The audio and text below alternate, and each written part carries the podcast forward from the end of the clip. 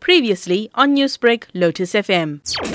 Comrades have submitted letters, but what I cannot confirm to you is that who has submitted, who has not submitted, but I'm aware that uh, comrades have submitted their letters. For those that have not submitted their resignation letters, so what's the next step? I cannot tell you now what is the way forward because those who have sub- who have not submitted, I'm not sure whether some have not submitted. I'm saying letters are not submitted to me, but they are submitted to the PSO, which is the provincial uh, secretary's office. So therefore, I'm not sure those who have not submitted, if they are, what are the reasons. So I cannot jump to a conclusion of saying what is going to be done to them because you may find that all of them they have submitted. Can you confirm that every recall deployee was given an instruction or contacted to submit their resignation? All deployees, yes, I can confirm that they were informed. On the issue of the recalled mayors of Umsunduzi and eThekwini Municipality Mayor Zandile Gumede, did they accept the PEC decision?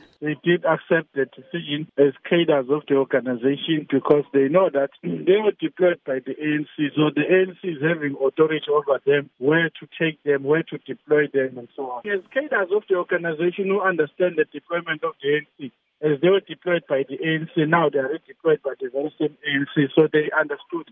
Newsbreak, Lotus FM, powered by SABC News.